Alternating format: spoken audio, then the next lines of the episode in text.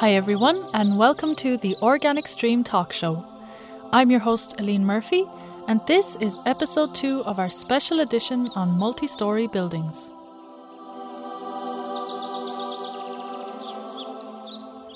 Multi story buildings are often considered the final frontier of organics recycling, and it's easy to see why. Densely populated with little space, there are a number of challenges to tackle when setting up a program. In episode 1, we explored some of these challenges and the factors that will impact your program. Today, we continue in this vein and go through the remaining factors to take into account before delving into best practices and solutions from cities around the world in our case study episode. So, let's get started.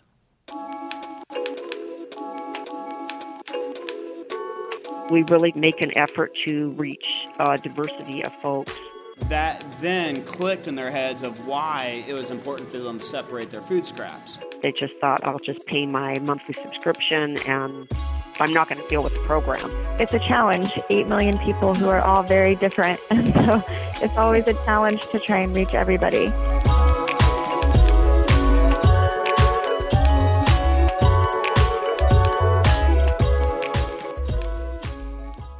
As I said in the first episode, successful organics recycling is all about building relationships. Once you have established a relationship with the building manager or owner, the focus is going to be on getting the tenants on board and participating. And this is not always easy.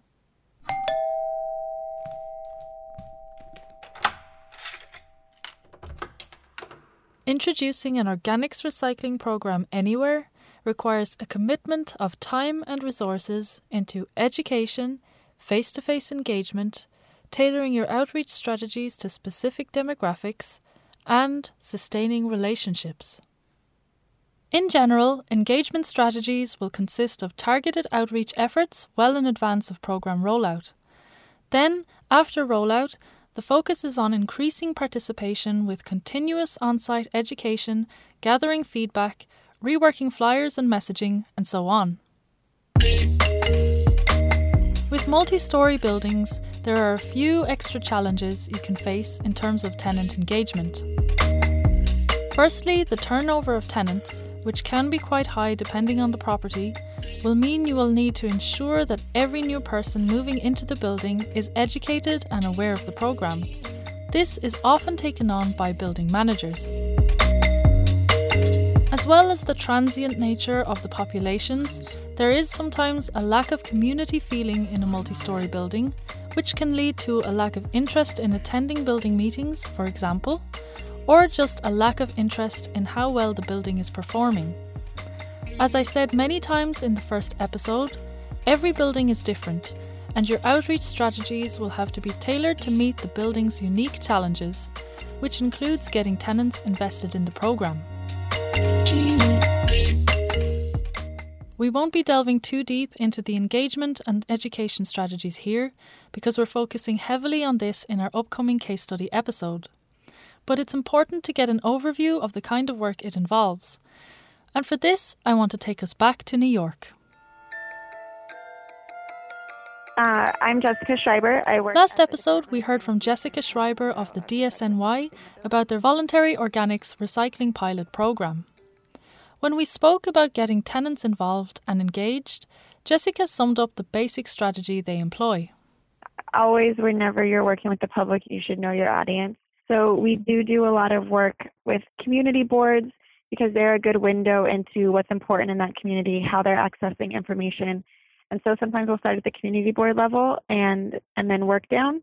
And we do try to have a whole range of ways for people to become engaged. So we always have flyers and paper brochures. We always have the website. Like we've launched social media, so we have a Facebook, a Twitter, an Instagram, hopefully to to sort of reach everybody. And then yeah, it's it's a challenge. Eight million people who are all very different, and so it's always a challenge to try and reach everybody. So as you can hear, New York, like many other cities I've talked to, are using a lot of different avenues to reach the tenants, including flyers, websites, and social media. But key to every strategy, it seems, is face to face communication.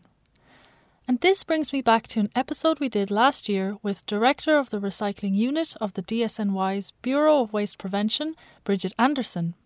At the time, I quizzed Bridget about their outreach campaigns, and she stressed the importance of taking a hands on approach.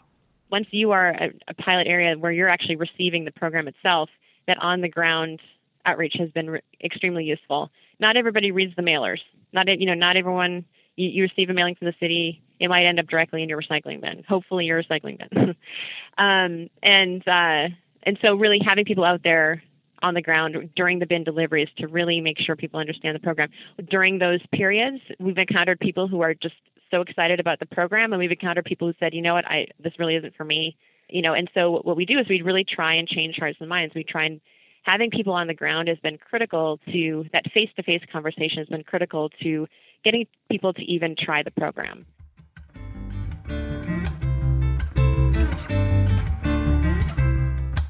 Now, this is primarily focused on engaging tenants at the beginning. But what about keeping up the level of commitment after the programme rollout? Hello.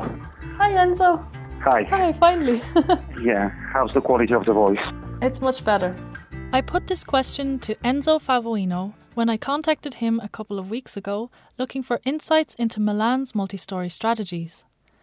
Enzo is a researcher and advisor at the Scuola Agraria del Parco di Monza in Italy and the scientific coordinator of Zero Waste Europe, and we'll be hearing more from him on Milan's success in the next episode.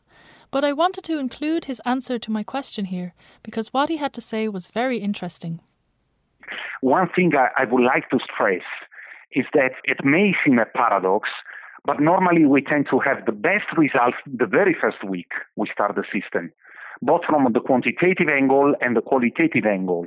You know, it's uh, this, what we call the shocking effect. We fl- literally flood them with information, awareness campaigns. So the very first week we have got always the best results, which goes against the so-called received wisdom because normally they tell us, no, it will take ages to have people educated. No, they behave right away then we have to keep the good level of results because if you don't provide the feedback to people, telling them the way it is working, what are the critical issues, how to improve, and so on and so forth, then there will be some, you know, uh, relaxation from the commitments because maybe they, they think uh, there's not so much focus from the local authority on the system.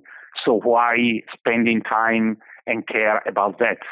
But if they get targeted every so often with messages, hey, you're doing well, we have saved such an amount of money, and so on and so forth, this helps keeping the good levels both from uh, the quantitative and the qualitative angle.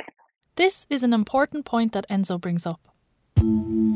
Without consistent communication right from the beginning, it may seem to tenants that the programme is not much of a priority to the city, and then people themselves might start putting it lower on their priority list as well.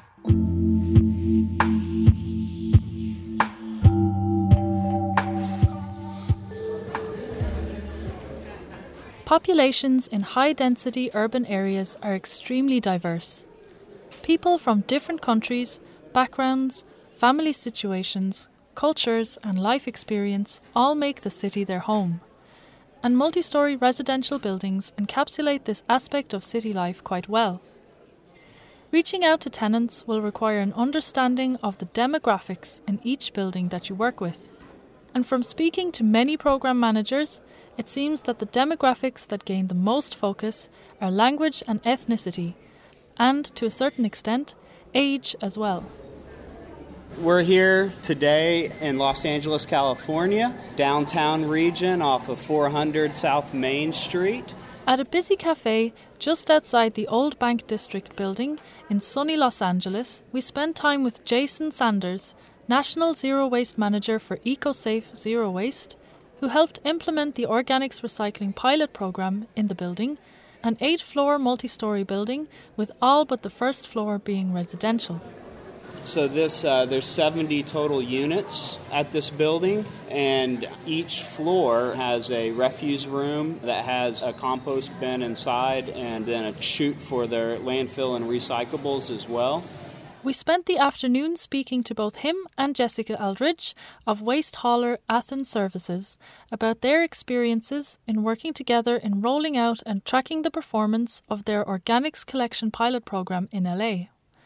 We also discussed the challenges they faced along the way, and here Jason shares with us their experiences in tailoring their program to different demographics. So, um, one of the challenges is that we've seen with setting up these multifamily food scrap programs is um, adopting the program to meet the specific building's demographic needs. We have language barriers. And so we have to always adopt our uh, education outreach materials to work within that particular language, whether that's Mandarin or Spanish or English. And we have found that um, certain demographics, uh, such as a uh, you know more of a progressive, uh, environmentally focused uh, age group from your millennials, Generation X, really adopt these programs more rapidly than uh, some of your older demographics. Um, so it's it's always a challenge trying to adapt the program to meet the specific building's demographics. Um, here at this old Bank District building, we uh, actually have a very progressive demographic that easily adopted uh, the program. So we have demographics that really understand the full cycle of the organics here, where others might not have that knowledge base. Understanding the full cycle of organics. This is something I want to focus on for a moment because it proves just how important it is to highlight the connection between the organics we throw in the bin, soil health, and the food we produce. Jason suggests that it is younger, more progressive demographics that have a ready understanding of this cycle, which makes implementing a program much easier. And showing tenants the connection between our food waste and the soil can be a great strategy for education or promotion of the program. We brought some of the finished compost that this material turns into, and we showed the residents the finished compost. So we educated them on what their food scraps turns into which I believe was a really key component because a lot of our people that live in cities don't quite understand that their food scraps actually turns into good looking soil amendment. Um, and so that then clicked in their heads of why it was important for them to separate their food scraps. Environmentally aware tenants can be a great asset for a program. Even though this can be often a small demographic within a building, it only takes a few to make a difference. When I asked Jessica Schreiber how many people were environmentally aware in the buildings she worked with, this is what she told me. From the tenant meetings that I've attended, I would say there's maybe 10 to 20% who will ask questions like that. And the other 80 to 90% are much more concerned about, well, is this convenient? Do I have to do it? And is it going to smell or bring rodents? So there's sort of that small group that, yeah, is very interested in where this goes and why we're doing it and if it stays local and how it's composted. And so I think because those people exist and ask those questions, it's a greater educational moment for the whole building because everyone has those sort of logistic questions, those convenience questions. And then it's that one step further, the why question, that I think is where it really becomes internalized. But what about the main demographics to factor in your program? How do cities work with the different languages and ethnicities to reach everyone equally? Will you be doing a little editing on this before it uh, runs? Oh, yeah, definitely. Okay, so I don't have to be perfect with every No, you don't. a few weeks back, I contacted Marcia Rutan to speak about the very recent mandatory composting program in Seattle, USA, and her work with education and outreach in multi story residential buildings there. My name is Marcia Rutan, and I work for Seattle Public Utilities in Seattle, Washington, and I work on uh, multifamily food waste and recycling programs. My official title is Community Recycling Program Manager, and I've been here eight years this June. Now, Seattle has a diverse population of 660,000 people and over 5,000 apartment buildings. And Marcia shared with me some of their valuable experiences in working with the various demographics in the city.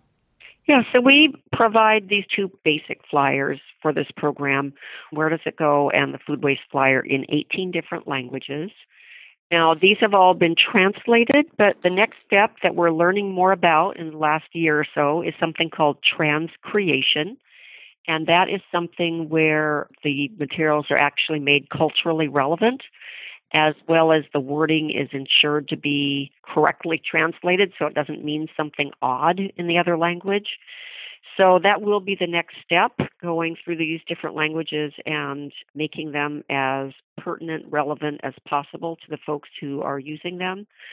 Um, also, when I go out and do presentations, I always ask if there are other, you know, people speaking other languages who will be there, and we just always bring interpreters if needed. We are also expanding our engagement of community liaisons, either through community based organizations or individuals who are good educators, you know, people who look like the people in that particular community. And so we also engage that way. And do you focus on reaching out to any other demographics? Uh, I've heard age mentioned as well as an important demographic, for example. Sure. Um, yes, we do have some focus on that, though I would say not as much as on the ethnic diversity.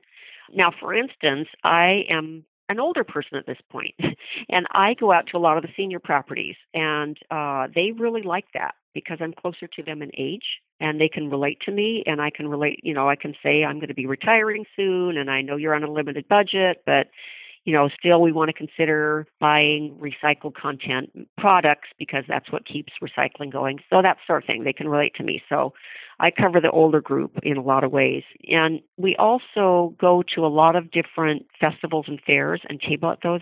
And so we really make an effort to reach a diversity of folks through those festivals, whether it's for instance, the University District Street Fair which just this last weekend, which was very much focused on younger people so that's another aspect. We do have Twitter, we do have Facebook. And that's not just for the younger people. Uh, we know that a lot of people of ethnic diversity are on their smartphones, but that's a primary, actually, a primary computer for them. So it's just a great way to reach a lot of folks.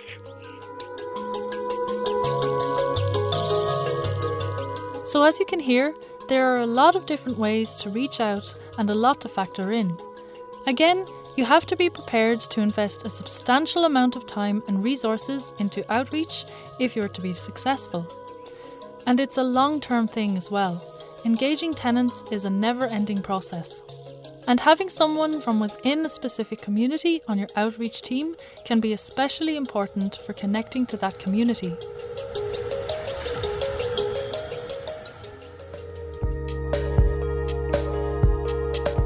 Now, before we continue with the show, I'd like to thank EcoVio from BASF for making this episode possible. EcoVio is a high quality and versatile bioplastic made by BASF, certified compostable and containing bio based content. The main areas of use are plastic films, dual use bags, or agricultural films. Compostable packaging solutions, such as paper coating and injection molding products, can also be produced with EcoVio. For more information, visit their website by clicking on the link in the description on our podcast page. And now, back to the show. Throughout this special edition, we've been discussing both mandatory and voluntary programs and we touched on a few of the differences between them in episode 1, particularly in relation to getting building managers on board. The nature of your program will have an impact on the people you're trying to engage and on your approach, as we've seen. With voluntary programs, it's all about winning people's hearts and minds, as there is no mandate to put the fire under people's feet. While this may mean you have less buildings participating, I learned from Jessica Schreiber in New York that working with interested buildings only has some unique benefits. I think the benefit of voluntary is that we can work with buildings that we have relationships with, um, buildings who are eager and want to do this. And so we may get less material with the voluntary group, um, because it's not mandated, but because they're very engaged and they are really supportive, that material we're hoping is cleaner than what we would see had we just said everybody needs to do this. So we're sort of at this point hoping for more clean material very voluntary, very feel good program versus a mandatory where maybe we would get more tonnage, but it might not be as high of quality. Now, Jessica mentions the feel good aspect of the program, and this made me wonder just how important is the popularity of the program and how much does its success depend on creating a positive experience for buildings and their tenants? I think the popularity is a key part of it. Um, one is that we're able to show that there's interest. So we're hoping to add a fourth truck to Manhattan uh, this summer. And that's just based on the fact that we've had so many inquiries and we know that we should be able to create a full route just from the inquiries that we have. And so the popularity of the program is a huge part of it. And the other half of that is that we want to make sure that the service is consistent and that the education up front is good and that we really like take a special interest in these buildings so they feel supported um, because then that makes them more likely to tell the next building or their friend who's also a super i have this program it's easier than it looks this is really simple you should do it.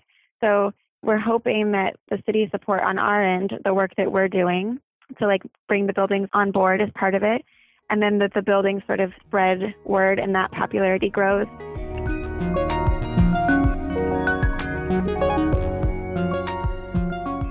Mandatory programs, in contrast, can be a lot more challenging, where the aim is to reach full compliance and at the same time keep the contamination rate as low as possible. This means increasing education and outreach efforts, dealing with difficult buildings, and handing out fines, as we heard from Alexa Keelty in the last episode. This can be daunting, and it's generally considered best practice to work in steps, beginning as a voluntary program, for example, and transitioning to mandatory once the system is rolling and the kinks have all been ironed out. In Seattle, they took this step by step approach, first making it mandatory to provide organic waste carts in apartment buildings in 2011 before moving to the composting mandate that is in place from this year. Marcia Rutan explained to me how this was a very effective tactic. Basically, there was a lot of work already that went to build, a, you know, to build the foundation for this. And I can speak more more to the multifamily than to the other sectors. But basically, in September of 2011, Seattle City Council made it mandatory that all multifamily properties would have food waste carts. So I have, you know, there was somebody that I hired and who's worked with me for a number of years who was doing technical outreach, and I was uh, handling more educational outreach and uh, phone troubleshooting. And uh, so we got definitely a certain flood of inquiries about this. And so we were working very hard, starting really in 2009 to get all of the properties up and going with the food waste carts. And by December, I think it was about December of 2011, a few months after that law went into effect, we basically knew we were going to roll out carts to anybody who was left over out of the 5,000 who hadn't signed up. And in fact, there were only a few hundred left. So we really worked hard to get those subscription that subscription base established. Now, just because a property had a cart did not mean they were using it, and there were definitely instances where they stashed it in a closet in a storeroom. They didn't want to deal with it. They just thought, "I'll just pay my monthly subscription, and I'm not going to deal with the program." So the next stage after getting the cart subscribed has been participation, and we have done a lot of work with on site education with technical assistance again to build the participation. And we could tell who wasn't participating because we would get reports from the drivers, you know, which properties consistently didn't have carts out, where there were carts missing continually. We would get those reports and target those properties, especially the large ones, because, you know, there was more impact there. So, you know, we definitely had built up some level of participation. And then this next stage has really caught the attention of um, a number of properties who are very concerned about the fine and wanting to either get their service going or else improve it substantially so they don't get the fine. So, here you get a sense not only of the differences and challenges and benefits between the programs, but how much time it can take to build up participation and prepare for mandatory organics collection. Since there are so many facets involved in setting up programs in multi story buildings, this is no surprise. So it's best to keep in mind that no matter what the nature of the program is, it's important to be patient and to keep a long term perspective. We take another short break now to also thank EcoSafe Zero Waste for making this episode possible. When planning an organics recycling program for multi story buildings, not only do you need custom solutions to suit those specific buildings, you need to address the challenges residents face every day in separating their food scraps and dealing with odours and insect infestations. EcoSafe Zero Waste specialise in designing and implementing source separation programs for organics and recyclables. From kitchen caddies and zero waste stations to compostable bags and dispenser systems, EcoSafe Zero Waste Solutions will help make your program a success. For more information, visit their website by clicking on the link in the description on our podcast page. And now, let's get back to the episode.